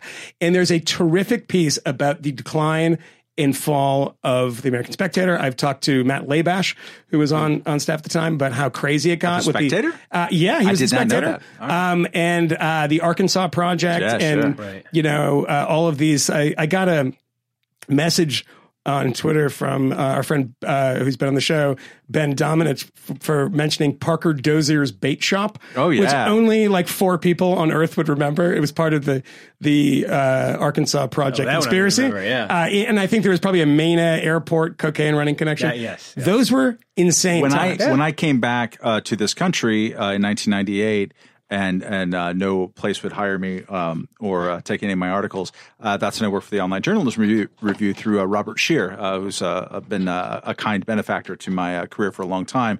He's like, ah, you don't, you know, you've never seen the internet, so why don't you write about internet uh, culture and stuff? So my first half a dozen articles were about Salon's work on the Arkansas Project. I like came back into America blinking awake, uh, and I'm like interviewing like Gene Lyons from Joe Oh, yeah, Conason yeah, right. Joe right? Conason, Yeah, right, yeah. uh, Yeah. Like who uh, the hunting of the president, right? Murray Was Waas. Uh, was Oh also my god! Oh yeah, what a nut job he is. that'd be nice to Murray. Um, no, I don't think so. I, I, wor- I, I, I didn't work with him, but he was in He's a same. little- but didn't he write a book about the Scooter Libby stuff that was like eight thousand pages and didn't even realize that it was like Dick Armitage who released Valerie Plame's name? He was obsessed with that. And There was some trouble. Yeah, enormous He- amounts. He, of, locked in on.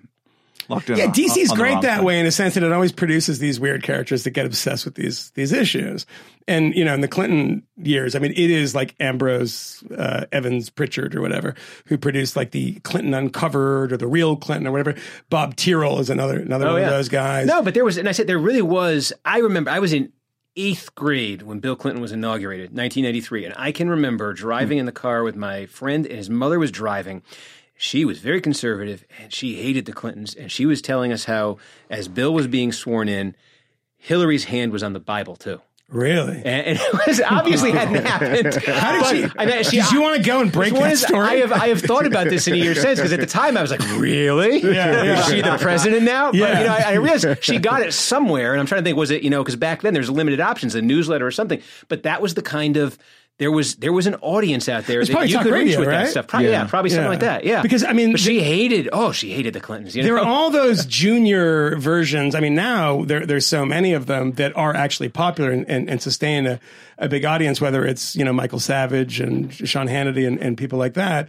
But then there is Rush Limbaugh, Gordon Liddy, and Yeah. then, who is totally insane.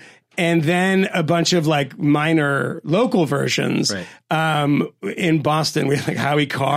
Howie- he's- he's Trump's guy now. He's Trump's guy He's on now. Fox all the time now, Uh, yeah. Jay Severin. Jay for Severin came a in while. later. It was a little later. Was Bob Grant in uh, Bob Grant in New York, yeah. Yep. Um, well, he was the one who speculated about the Ron Brown, right? Yes, yeah, and he was also a racist too, so he was probably celebrating that at the same time because he, he got taken off the air for like racist comments at the time. But you know, there was always, I mean, people forget about those small ones. That it was like there was the Beatles, and then there were like the Knickerbockers who sounded just like the Beatles. Were all those bands that were Beatle-alike bands. It was the same thing in talk radio. All these weird Rush Limbaugh sounding people in local markets that were spreading all this crazy stuff. Well, we we're I mean we've been pushing for a while, so we should probably get out of here pretty soon. Um, Moynihan, you mentioned uh, the Dave Chappelle uh, special Yeah. on Netflix. Yeah. I mean, that, Yeah. I- uh, if only if only this. Um, I watched it, and I know uh, Jason Riley was not entertained. Uh, that the various other people were not entertained. I thought it was super fucking funny. It's funny. super funny. I fell funny. out of my chair laughing It's at different instances. I had to stop it and text other people and tell them that it felt like uh, like 1984. Like I'm laughing at things that should definitely not be funny and acceptable, but I am laughing, and I just wanted to admit that publicly. Yeah. No one else other than Moynihan apparently um, has to or perhaps will agree Oh yeah, I watched it with Moynihan super drunk. we were, we were Two days ago. Yeah, yeah. So I you- watched it with we my both wife. We both enjoyed it. Yeah. Every everyone's It's laughing. it's really funny Steve, when you don't you're have to say too. anything. Yeah. You You don't don't have to say anything. You could just leave it alone. But uh, the thing is, is that I think I can watch comedians I disagree with and think as long as the jokes are good, I Yeah. think they're funny. Yeah, yeah. And it is amazing to see the response and on Rotten Tomatoes. Is that like? I think it's now up to 20%. The And critical consensus. And the, the audience score is 99, 99. 99%. Yeah. And it's the biggest difference like an Adam Sandler movie. It's Yeah. like 22. and you look at the reviews and they're all political. They're Mm-hmm. all saying, I disagree with the point that he's making about this.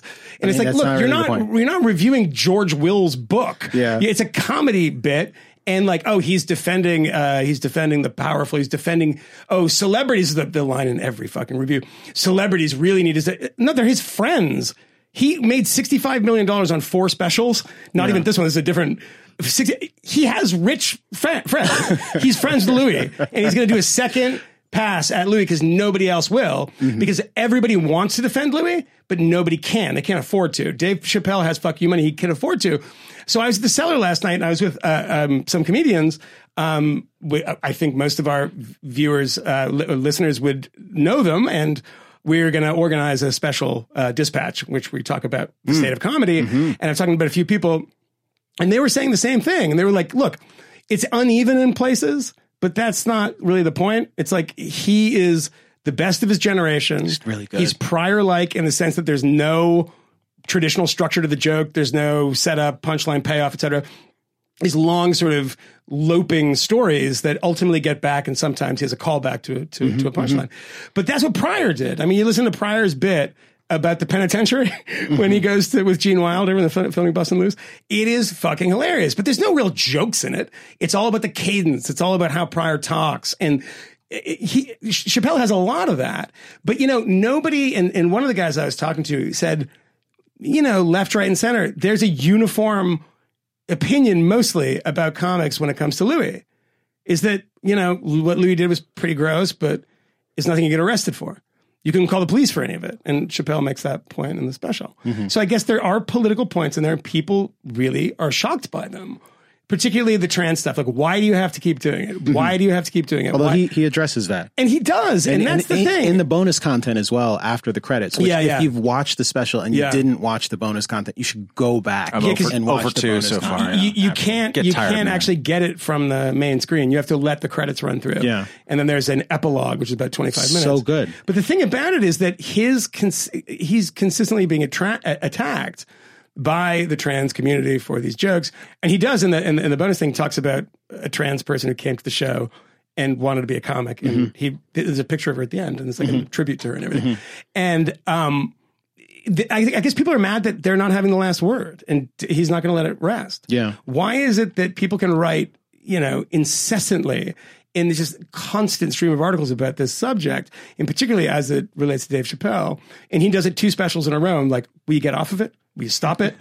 stop doing it, man. And it's like, no, well, you keep hitting him, and and he's and he makes the he's a great bit, and he's like, he's like, I just can't stop writing these fucking jokes. They just keep coming to me. There's something about um, there's something about the special in the in the end where uh, the the the trans person who he talked to in the comedy club says something about how you know he was being criticized because people said he was normalizing R. Kelly, um, or I guess it was a New York Times article that says he was normalizing R. Kelly, um, but that the same in the same way they don't mention the fact that you know he in making his trans jokes he's not accused of normalizing trans people and trans culture. I thought there was something really interesting about that, and I watched. I, I watched Dave's um, uh, special once, and then I watched it with with my wife. So I'll also just throw her under the bus as well. And she ended up watching the bonus content. In between there, I actually rewatched Eddie Murphy's Delirious, Yeah, which I yeah. hadn't seen in a very long Yeah. time. And watching it, like I was initially struck by the coarseness of his routine Oh, yeah. because the whole opening he uses this very uh, awful word that begins with an F. that Yeah, I- yeah. I won't say out loud now. Frenchman. Uh, exactly. Um, but when I was watching it, I initially was like, Ugh, and I, I, I, my skin started to crawl a little Sure, bit. But yeah. even, even Eddie, when he is like making these jokes that are obviously very coarse and crass, like, there's a bit about it where he's breaking down walls. He is whether people recognize it or not, especially with the predominantly black audience, like to make jokes about homosexuality and to address directly something that a lot of people in the audience at that part of point in time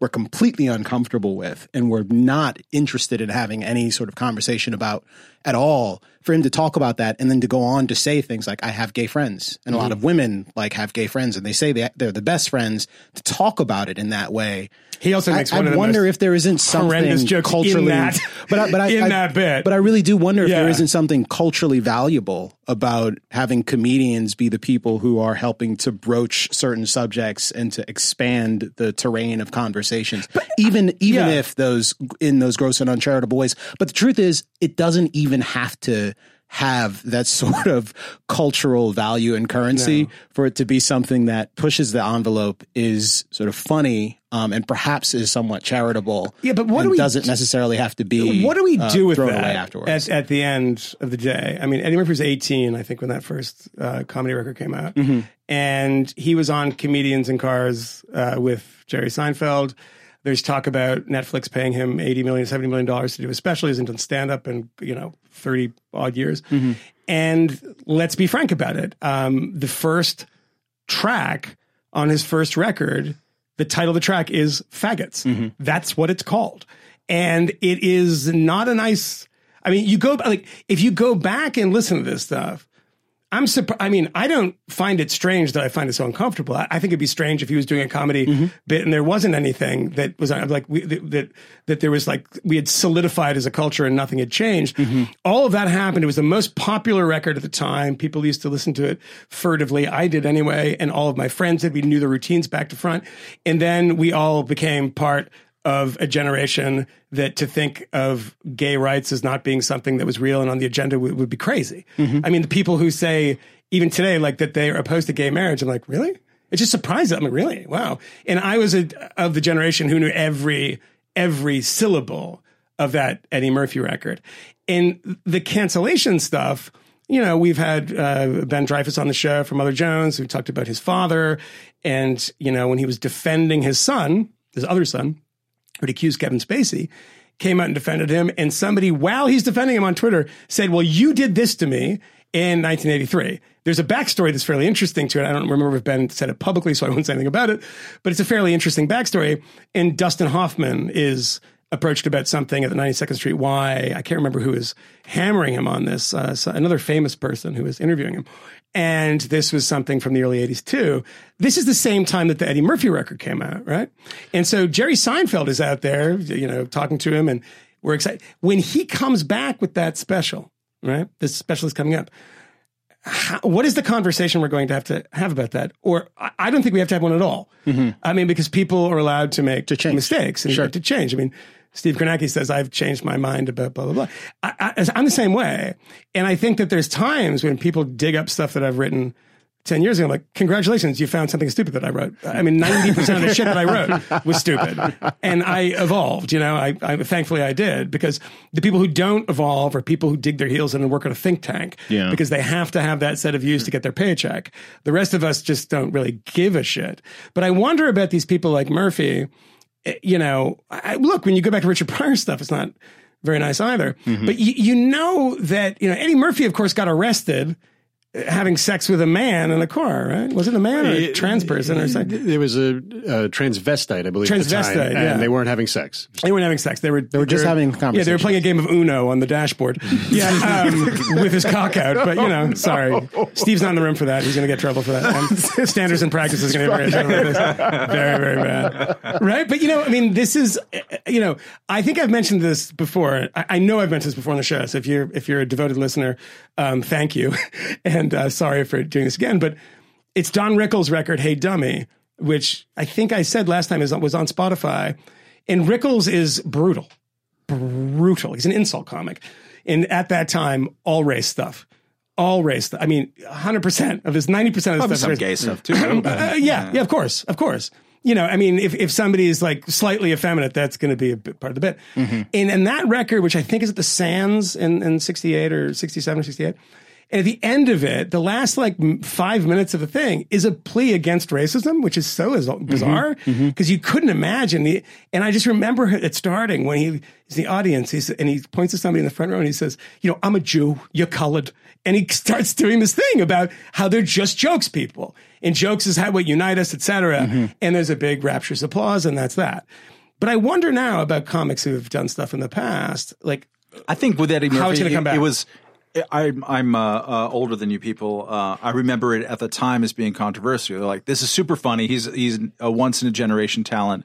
Although it's true, this is a great record. It's very funny, and like ah, being kind of a dick. Yeah. uh, here. Yes. That, that was kind of the. Uh, And to your point about controversial, the second one, uh, Raw, there is another homophobic bit um, in which i i it's about how he's been criticized for it.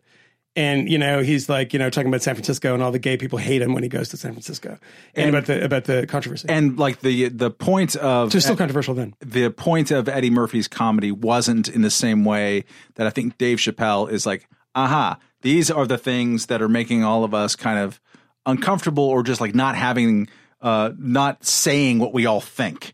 Um, I'm going to jump up and down on those things and I'm going to, you know, maybe go this direction on this part of it and then, then wrong foot you on that direction and that part of it. That's going to be the point of the special. And it's a, it's part of his talent that it doesn't just become all reactionary, right? Like, because that's, that's the, uh, that's the problem with this this type of uh, kind of uh, discourse or comedy or anything else or just writing that you're just always finding who is the biggest you know no fun kind of censor type and uh, and bitching about you know Marxists on campus. Uh, Look, a final point I'll make on this is that you know when I see some of the pieces uh, that are written about this that get you know 10 million hate clicks, one of them um, that I saw in a website that I, I was kind of familiar with, um, I'll just leave it at that, that uh, were just incredibly stupid um, pieces, and they're just like hot takes and the rest of it.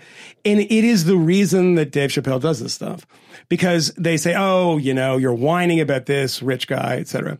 And the thing is, is if the culture wasn't so aggressive about the people that it disagreed with and, and, and fell afoul of these kind of new rules and that they've created and no, nobody's agreed upon, and you know that you can't work again, that you should not be able like what Louis Louis can uh, Louis lost. I saw his film, which I really liked. Um, I I saw a press screening of it of uh, called "I Love You, Daddy," and which is.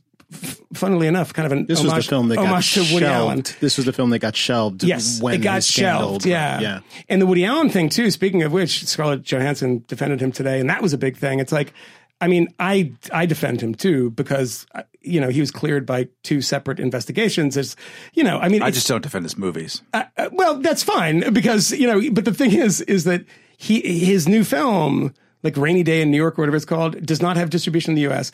He had a deal with Amazon. Amazon canceled his deal because of something that came up that happened in the early '90s and that he was cleared of. So he's he's actually cleared by investigators. And you know, one of his sons defends him vigorously on this Moses. Most of his movies also are not available anywhere anymore. Yeah, they're taken out- You I mean, you can still you can still Yeah. get Annie Hall, you can still get Manhattan, you can still get Hannah Yeah. and her sisters, but there's a lot of movies, including movies that have won Oscars, that you can't get on any streaming service or even buy on DVD anymore. And Manhattan's, you know, let's be honest, it's a bit problematic. Go on. Well, I mean, and also, and also, Louis stuff was taken off HBO Go. You can like he had there was a Louis show, show called Lucky Louie that he did for HBO. They memory hold it, and it's like the Commissar vanishes. Same it's as like the FX Soviet, show. It's a gone. Soviet painting. The FX, FX show's gone too. It's like Really? the, the Yeah. guy Can't as get it on Dave, as Dave streaming Ch- service. as Dave Chappelle said, the guy jerked off on his stomach. you know, I mean, that's he didn't assault anyone. He didn't. He's just a creepy. He's I a don't creepy know- dude and I don't know creepy who stuff. said it. It's, uh, it must have been Tracy when we were watching um, the the Chappelle sketch, and she said, "Wait, Louis died because the the, Chappelle, the Chappelle joke he had that horrible. he, he died di- in he that died in a horrible, horrible masturbation, masturbation accident. Yeah, yeah, Oh yeah, my yeah. god! He's like, no, no, no. He's being figurative, my love. Yeah. So, but the point being is that this is why Dave Chappelle is doing a bit like this. It's not because somebody criticized him in an op-ed piece in the U- in USA Today, and then there was another one that criticized him on Twitter. It is just the the repercussions of it to somebody like Louis, who's a good friend of his, is they took every as he says in the previous special they took everything from him. Hmm. And you can think he's guilty. You can think everything he did was wrong in that you know, and, and by the way, people tend to forget about this is that he stopped doing this like in the mid 2000s or early 2000s or something, Mm-hmm. and you know, people criticized him. It word got around the comedy community, stopped doing it. And hasn't hadn't been accused of it in a very, very long time. He wasn't even a famous person at the time. He was like a writer, I think, on Chris Rock's show or something. But they took everything away from him. They took, you know, he's thankfully owns all of his own stuff. You know, was producing his movie by himself, but can't get a distributor for it. It just seems wildly disproportionate to me, and it does to Dave Chappelle. And he makes that's what the special's about in a lot of ways. Um, you know, jokes, sticks and stones, right? And why jokes exist, and you know what they do to people, or what the the, the mob can do to people who fall afoul of of uh, the joke police. So watch it though; it's very funny. Have you seen it, Steve? I haven't, but I yeah, I saw the stats that you were talking about with the public here and the critics here. It's crazy.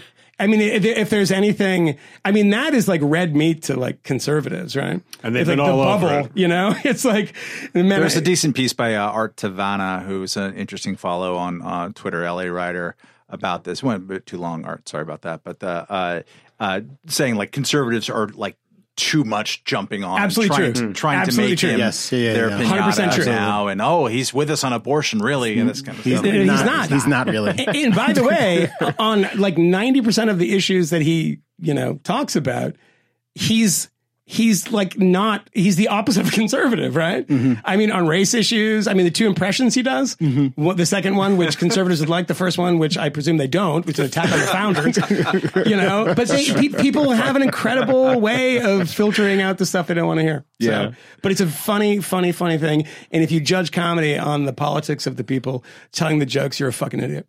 Um, we we really ought to get out of here. Yeah, I'm just going to take moderator's prerogative for half a moment to flag what was the most frustrating thing I've read in like the last seven days, which was um, the, it's not what you suspect. Um, this Bloomberg piece, uh, the title of which was "U.S. unleashes military to fight fake news and disinformation." Um, and it, the piece opens with fake news and social media posts are such a threat to U.S. security that the Defense Department is launching a project to repel, quote, large scale automated disinformation attacks, unquote, as Republican Congress blocks efforts to protect the integrity of the elections. Um, there's a great deal wrong with that. And I, I think that paragraph is written in a very straight news sort of way, especially that last line sticks out to me as top Republicans in Congress block efforts to protect the integrity of elections. Um, there's a presumption there about both the uh, the the necessity of the particular efforts that are being made in in favor of protecting quote pr- quote unquote protecting elections. Um, but I'll step away from that for a moment, only to say that people should be very alarmed at a policy that has the United States government getting involved in policing the content of the interwebs for our own good Yeah. Especially if you're the sort of person that finds Donald Trump to be very dangerous or imagines him to be very dangerous and thinks that we're on the precipice of tyranny and fascism. This is really bad. It's a bad idea. Whatever your concerns about democracy, et cetera, et cetera, and the vulnerability of our elections, this is probably not the answer. A massive DOD program It's to not far. censor Yeah. the interwebs. It's not far from Andrew Yang's proposal. Uh, It's not. Which again, you should be very concerned about this. Um, and that that makes me Anything that starts a massive DOD proposal never ends well. um, so I just wanted to flag that because that, I that mean, should make you concerned. because the people who who are like, oh yeah, no, it's the Russians whoever is going to defeat the Russians. You remember that the president uh, that you hate and that I hate too. Um, regularly talks about the press as the enemy of the people and fake news and do not empower the government to be you know sniping at news organizations uh, whether or not they're true or they're, they're they're false. Can I say one final thing on on, on fakeness? There's a fake story out there that's driving me crazy, crazy. It's driving me fucking mad.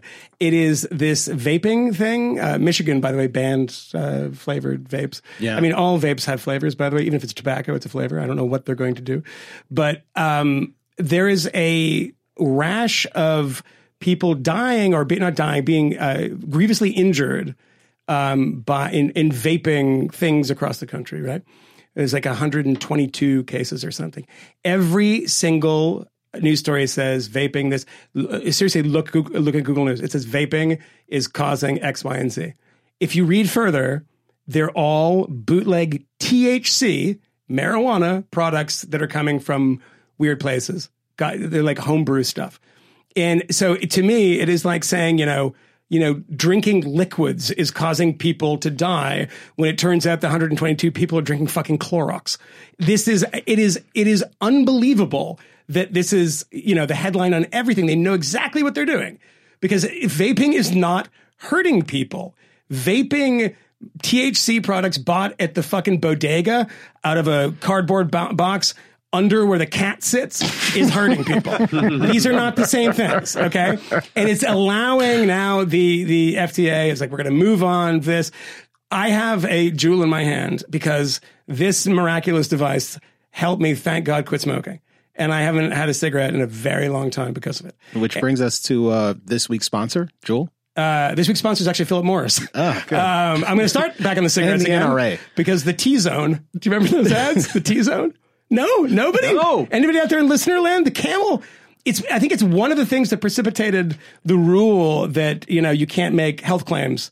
Uh, in advertising was because they used to have these ads, and there was the one, the T zone. I think it was either Camel or Lucky Strike, and it was like they there was like a T. They overlaid it on the throat, and it was like taste and and I can't. Did you find it? Yeah, it's the t- it is the T zone. It's uh, it was Camel. It was Camel. Geez, like see, there's the thing over. Oh my God! God, I'm not wrong about anything, am I?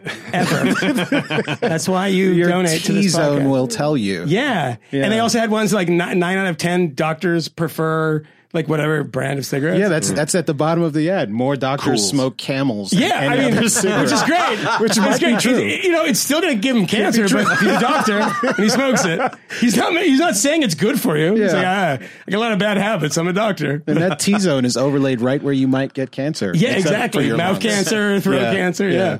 So yeah, Oh the vaping God. stories, those are kind of bullshit. So anyway, Goodness gracious. I want our ads to be all about the T zone. The T zone. Yeah. Yeah. Yeah. I just want I the money. bet you do. I, I want I want to spin off this podcast to another one called the T Zone. Yeah. I don't know what it's about. What's it gonna be about? The I don't know. It sounds erotic though. Yeah, that's like great. it. Yeah. Don't get Kornacki in trouble. you get fired from that swiping that big screen. Steve, yeah, you got anything you want to leave the, the good people with? Anything? Uh, yeah, I was hoping we'd talk more mackerel by moonlight, but otherwise, I- we can. Can we, do a special edition of the show where it's just Steve Kornacki reading the first chapter of some, Mackerel some by Bill Moonlight? Weld literary criticism. Actually, yeah. actually, Steve, Stillwater. we, we do need to let you go, but I do have like one uh, burning question. Um, Elizabeth Warren, Donald Trump. The Trump administration is genuinely afraid of Elizabeth Warren. I think. What, what is your take on this? Is is is the American appetite for populism? Is this a real and tangible thing as you see it? Do you do you see what's happening? Is this a real thing? Such a French goodbye question. I'm sorry. Yeah, I'll give you the, the my quick answer is just uh, I look at it this way. Um, Trump won ultimately in 2016 because of a, a certain type of voter, and it was the voter on election day who said, "I don't like Donald Trump. I have a negative opinion of him, and I don't think he's qualified. I don't think he's competent, and I don't think he's honest." That is a weird way to describe a white lash. and, well, and they, they said that, and they said the same thing about Hillary Clinton. Except they said she was competent. So that overlap in the Venn diagram, that was a significant number of voters, and they broke two to one for Trump.